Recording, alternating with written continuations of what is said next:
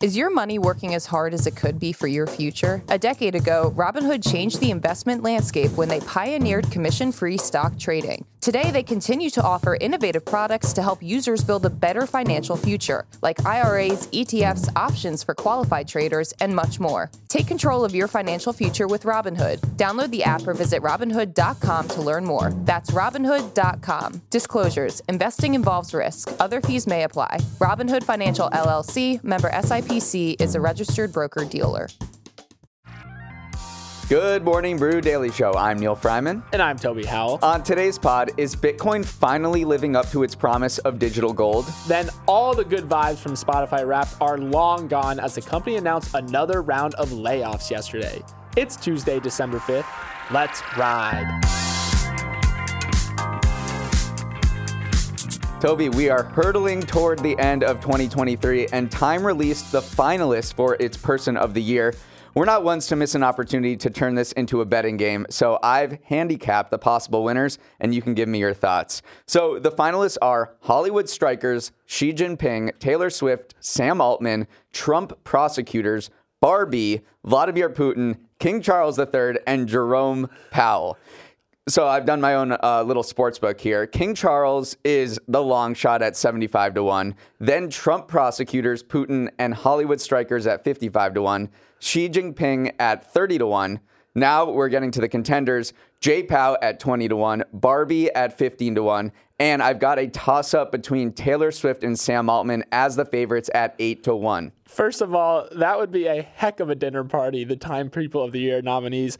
I'm liking the value of Jerome Powell at 20 to 1. That's the one that seems like the best value to me, but it's very, very hard to kind of break it down between Sam Altman and Taylor Swift. Those are the two that I wrote yeah. down beforehand. I think they're going to go Sam this time because they like to go a little bit more serious and the whole existential threat of AI. Who do you have your money on? I was, yeah, I'm debating between Taylor Swift and Sam, obviously. I mean, I do think Taylor Swift had the most incredible mm-hmm. year of any human possibly ever. so I think, in actuality, I think she really is the person of the year because a lot of people are working on AI. But Sam Altman, I think, will ultimately get it. So he's my pick. And I think eight to one, we could make some money. That's good value. All right, before we jump into the news, I have one last idea for the Times Person of the Year Yahoo Finance. Now, you might be thinking, Toby, Yahoo Finance is just the number one finance platform that empowers everyday investors. It's not a person. But to that, I say, one time at time, it made all of us the people person of the year in 2006. So why not break the rules again? Toby, I think you just called it. Let's start a movement. Yahoo Finance for Times Finance Platform of the Year that also has a purple color scheme. The people want it, we want it. So head to finance.yahoo.com today or download the Yahoo Finance mobile app to get it directly on your phone. This episode is brought to you by Visit Williamsburg. In Williamsburg, Virginia, there's never too much of a good thing. Whether you're a foodie, a golfer, a history buff, a shopaholic, an outdoor enthusiast, or a thrill seeker, you'll find what you came for here and more. So ask yourself, what is it you want? Discover Williamsburg and plan your trip at visitwilliamsburg.com. Unfortunately, we have some layoff news to start the show today, and this time it's out of Spotify. CEO Daniel Ek announced yesterday that Spotify is laying off 17% of its workforce for a total of about 1,500 employees. Now, this is both surprising and not. It's surprising because Spotify has had a great year thus far. Its stock is up around 150%, and it posted an unexpected profit in the third quarter. But it's also not surprising because, much like Mark Zuckerberg, Daniel Ek has been in efficiency mode all year. In total, there have been three job cuts, including this last one, with a stated goal of making Spotify leaner and more cost efficient. Part of the issue is that Spotify may have overhired coming out of the pandemic. Its workforce nearly doubled in size to over 8,000 workers in under three years, which ended up pushing the company away from its goal of profitability by 2024. Neal, this is an especially dissonant announcement to hear because we're fresh off Spotify Wrapped and all the good PR vibes that come along with it, but also because this company was profitable as recently as last quarter, and yet it still feels the need to cut costs. They definitely waited for after Spotify Wrap to make this announcement, but it does feel a little a little like a startup that is maturing and I think they yes, they were profitable for one quarter, but that is not going to please investors over the long term. They need to become a very profitable business over the long term. So, I think the the company I was comparing Spotify to is Uber.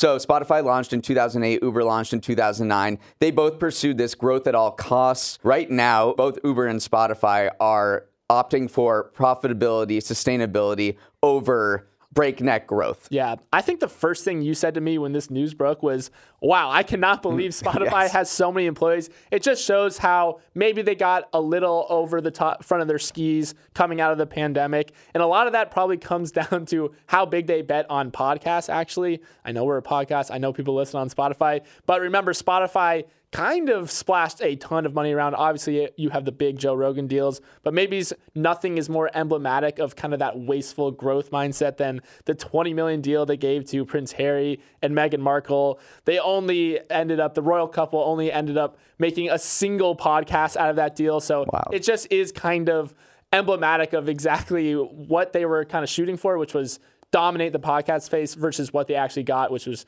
just a single podcast out of Harry and Meghan. There are also other ways that Spotify has been trying to boost margins. One of them is that price increase over the summer. It was the first time since 2011 that Spotify increased prices. So that's just another way to raise raise revenue while also cutting costs in in various ways by pulling back on their podcasting unit. They've done three rounds of layoffs this year. Some of those have happened in the podcasting unit, and now this kind of mega layoff with 17% of your workforce going. Yeah, I also think this is exactly where we are at in terms of the vibe session we've been talking about. Morning Brew Daily listener I follow on Twitter, Michael Miraflor, pointed out that economists and even us on the show have kind of looked at every economic indicator indicator and saying, look, the economy is doing very well, but then you see these layoffs in the middle of the holiday season, in the midst of a quote good year for Spotify. It's what's leading to some of this negative sentiment that even though things are trending in the right direction, you still sometimes see this setback in terms of why some people think the economy is not as good as it uh, it actually is. It does appear that layoffs do spike in December and January as companies are kind of looking forward to the new year and, and just looking at their books and seeing where can I tweak things to, to make the next year better. But overall, in terms of layoffs, this year has been below the pre-pandemic trend. We've had 13 million layoffs and discharges in the U.S. economy this year, but in 2019 the rate was 16 million. Still a big number, right there. Still a big number. Okay, if you've noticed an uptick in people saying to the moon, it's because Bitcoin is kind of back. The world's largest crypto shot above $42,000 yesterday to reach its highest level in 18 months. Bitcoin is putting together a heck of a year. It's up more than 150%, on track for its biggest annual gain since 2020. And this is the same year that the crypto industry's two most prominent people, SBF and CZ of Binance, were found guilty of crimes. Go figure. It's never too wise to try and explain Bitcoin's movements, but the recent rally can probably be pinned to two developments. One is the Fed stopping its interest rate hikes and planning to cut rates next year. The specter of lower borrowing costs has been propping up the stock market as well. And the other is that a Bitcoin spot exchange traded fund seems to be imminent, which is seen as Bitcoin's coming out party on Wall Street. Toby, are you ready to declare Bitcoin back? And when are you changing your profile picture to an NFT? Oh, I never, it never left, Neal. It was always an NFT. You could always buy a piece of Toby. But I think another thing to keep an eye out for in the crypto market, specifically with Bitcoin, is something called the halving, which is Bitcoin has this pre program event that occurs after every 210,000 blocks are mined. Essentially, what it means is every four years, a halving occurs where the number of Bitcoin rewards that a miner gets for mining a block gets cut in half. Yeah. Usually, what that uh, corresponds to is a rise in Bitcoin's price because, again, to incentivize miners to kind of support the blockchain and keep Bitcoin running, you need the, the prices to go up because you're getting half the rewards. So, this is a four year cycle. The next halving is slated to occur in around April. So, that could be another one of those factors that is pushing Bitcoin higher. One person who was very quick to uh, comment on Bitcoin's rise is uh, El Salvador President Nayib Bukele, because remember he he poured hundred million dollars into Bitcoin of the country's reserves, was kind of endlessly mocked by most of the most of the people uh, in finance for betting uh, all of his uh, all of his reserves, not all of them, but hundred million on into Bitcoin. Yesterday, he was very quick to say that now they are profitable. They are in the black on their Bitcoin investment and have a profit of 3.6 million. I, of course, they, he has the receipts, and hey, why not when you're when you're back in the black? I do think it's funny how the market seems to be pricing in everything at once. I mean, stocks ripped in November for one of the best months on record. Gold is also ripping on fears that I don't know, geopolitical tensions. And then also like Bitcoin is up as well. So it really is one of these like it's so over, we are so back kind of things where everything's to be coming up at once for all different reasons. All right, Neal, we got lost in the hype of the Cybertruck last week, but today I want to tell the people about an important development coming to Tesla's lowest price vehicle, the Model 3. Starting next year, it won't be eligible for the full $7,500 federal tax credit Tesla owners have grown accustomed to courtesy of the Inflation Reduction Act. Now, this is a ripple effect of the Treasury Department providing some extra guidance around the Inflation Reductions Act credit rules, especially involving foreign entity of concerns or FEOCs. Countries like China, Russia, North Korea, and Iran are classified as FEOCs according to the Energy Department. And the new rules state that, quote, an eligible clean vehicle may not contain any battery components that are manufactured or assembled by a FEOC. It's a big shift towards cutting China fully out of America's EV future, but that is easier said than done given how thoroughly China dominates global pat- battery production. Already, critics of the new guidelines are saying that these requirements might have the opposite effect and make EV battery production so costly it could further entrench China's dominance. And we're already seeing some of the side effects of this new law with Teslas getting more expensive. Is this a wise pass forward for the Biden administration oh. if the goal is to increase EV production within this the US? Is, this is a crazy balancing act that Biden wants to do. He wants to have his cake and eat it too. He wants to transition the US economy to green energy, but at the same time cut off China and boost domestic manufacturing. So uh, a lot of critics would say that you cannot do both of those at the same time. You kind of have to focus on one. If we want to make a green energy economy, unfortunately, China has a lot of the value chain. They produce so much of the rare earths, minerals that are necessary for clean energy. They produce a lot of the, the battery components and the batteries themselves. So maybe do that first and then boost dom- domestic manufacturing afterwards. But trying to do two at the same time is rife with minefields. Yeah, absolutely. I mean, I'll just get into the specifics of you said those rare earth metals. China produces processes more than half of the world's lithium, cobalt, and graphite, which are obviously crucial inputs when making an electric vehicle battery. It's also just this fine line of prompting more American-made battery parts versus completely destroying the whole market. I mean, we're already seeing it because Tesla, who has one of the best integrated supply chains out there, and even they are struggling to meet the the battery components um, that this new uh, regulations kind of pass. Interestingly enough, though, Tesla is advertising the credit reduction at the top of its website right now, yeah. saying, "Hey, get it while it lasts. It's obviously going to be cut a little bit uh, in the in the future months, so." Maybe let's juice end of year uh, sales by saying get the $7,500 credit when you still can. Yeah, that's something they've been doing for years is trying to just move as much cars uh, as possible uh, before the end of the year. But here's the the problem here is if Biden wants to uh, increase EV adoption, and a lot of that has to do with cost, right? So you want to subsidize EVs. Only 22 of the 100 electric and plug-in hybrid models right now qualify for this tax credit, and that's because they are made with certain foreign parts. Yeah. So so you're basically saying 80% of all EVs right now are, are not subsidized. So that's the problem here is the is these is trying to do multiple things at once. And maybe he'll be able to pull it off, in which it would be an incredible feat. But when you're trying to cut out China from the supply chain, it also means you are likely to slow EV adoption as well. Okay, before we accidentally summon Elon by saying tax credit three times in the mirror, let's take a quick break. Let's head to Venezuela, which is threatening to seize two thirds of its neighboring country's territory that's home to the most promising oil reserves on Earth. Haven't heard of this? Okay, let's dive in. On Sunday, Venezuelan President Nicolas Maduro held a referendum that asked citizens to vote on whether a major chunk of neighboring Guyana would be should be absorbed by Venezuela. By an overwhelming majority, 95%, they said yes, which is not surprising given Venezuela has a track record of shady elections and Venezuelans are taught as kids that this portion of Guyana is rightfully theirs and was stolen back in 1899.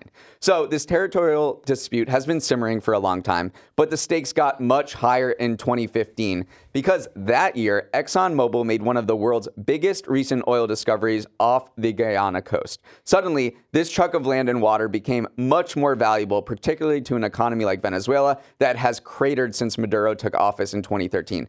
It is unclear what happens next. Just because Venezuelans voted that this land should be theirs doesn't mean the government will actually invade in the short term. The most common theory for this, for why this vote was held, is that Maduro is desperate to distract Venezuelans from their misfortune and the oldest trick in the autocrat playbook is to pick a fight with your neighbor. This is not just some small sliver of Guyana by enemies. It's 61,000 square miles. It makes up to two thirds of Guyana, and it's actually larger than Greece and rich in minerals as well. But the big, the coup de resistance, if you will, I did not, I did not say that correctly. It also gives access to the area of the Atlantic where it just found ExxonMobil just discovered those massive yeah. oil fields. So 2015 absolutely changed, even though this has been a big part of Venezuelans' history, is that they have always laid claim to this chunk of land everything changed in 2015 when that oil was discovered. Right. And right now, I mean, we, I think we've talked about this last month because Chevron bought Hess in a major oil merger. And the only reason for that purchase was because Hess owns a third of the oil fields off the Guyana coast, and there's no other more promising oil reserves right now than what's what's going on in those waters, and it's helped Guyana become the most the fastest growing economy in the world. It's projected to grow 37% next year, so they are on a gold mine, and everyone kind of wants a piece. Yeah, Guyana has such a interesting and rich history. It was a British colony back in 1899, so it's one of the English-speaking countries within South America. So it is very interesting to see how this territorial dispute kind of comes to a climax as soon as there's oil involved. Okay, everyone listening, I want you to imagine your stuffed animal you loved growing up because today's Toby's trend, where I educate my stately millennial co host Neal on a trend I've had my eye on, is all about plush toys. Toy sales as a whole are down 8% this year, but plush toys are bucking that trend. Sales are up 4% year over year, growing from just under 850 million in 2020 to 1.7 billion as of October of this year. Now, what exactly is a plush toy? Basically, it's the Rolls Royce of stuffed animals. Think of plush toys in terms of thread counts on sheets. Whereas a normal stuffed teddy bear might have 300 to 400 threads per inch, a high end plush toy might have upwards of a thousand. The CEO and co founder of Beanie Babies says part of the rise in plush toys is because, quote, soft sells. Mm. The more cuddly, the better. The sense of touch and feel makes kids feel safe and secure. Neal, I'm sure many parents out there listening to this are well aware of the plush toy obsession currently ripping through the market, but this is me letting any of our Gen Z and millennial listeners know that it's okay to capture the nostalgia of going to sleep hugging something real nice and soft. Well, I don't know if they need to be uh, be alerted about this because it seems like what's really driving sales is these kid adults, as the industry says, but people our age who are Uh, really just want to hug something. yeah. We just want to hug something these days. We want to hug something soft. And so the rise in plush toys seems to have been driven by Gen Z, millennials, Gen X, people even older who are kind of revisiting the nostalgia of their past. But as I was reading about this trend, my initial thought was, hey, we're all like really lonely these days, right? The pandemic, we were all alone. We just need something to touch, something to hold in, in, in term, when there was all this social disconnect. So to me, that maybe sparked the rise and it people seem to like it, so it's continued. It's also very similar to Pokemon or trading cards in the sense that a lot of, I mean, let's reference some of the brands here. Squishmallow is one of the biggest players in the space. First of all, they're on track to sell 30 million squash, Squishmallows during the fourth quarter of 2023, which is a lot more than I expected. But they're are these ultra soft characters, and they have these great licensing deals with the likes of Harry Potter and other IP. So you do kind of collect these Squishmallows, and there's a big resale market because they go in and out of production. So sometimes there's another brand called Jelly Cats. Jellycats. Jellycat stopped offering its baguette plushie in 2022, and now they're selling on eBay for upwards of $150. So it is kind of this buy and sell trading aspect as well. But you're totally right. Like millennials and, and adults, they do love a nice little plush, something uh, nice and soft to hug. And they've driven Squishmallows to be the best selling toy in 2022. It's a, Uh, on top of Lego, on top of Barbie, Hot Wheels, and Fisher Price, they they beat out all of those to become the biggest selling toy in the U.S. and Canada last year. maybe we release a Morning Brew Daily Squishmallow. I think it goes pretty well for us. I, oh no!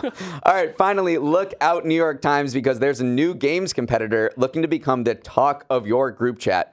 Yesterday, the publishing giant Hearst, which owns Cosmopolitan, Esquire, and a bunch of local newspapers like the San Francisco Chronicle, announced it was acquiring Puzzmo, a puzzle gaming platform from two indie developers.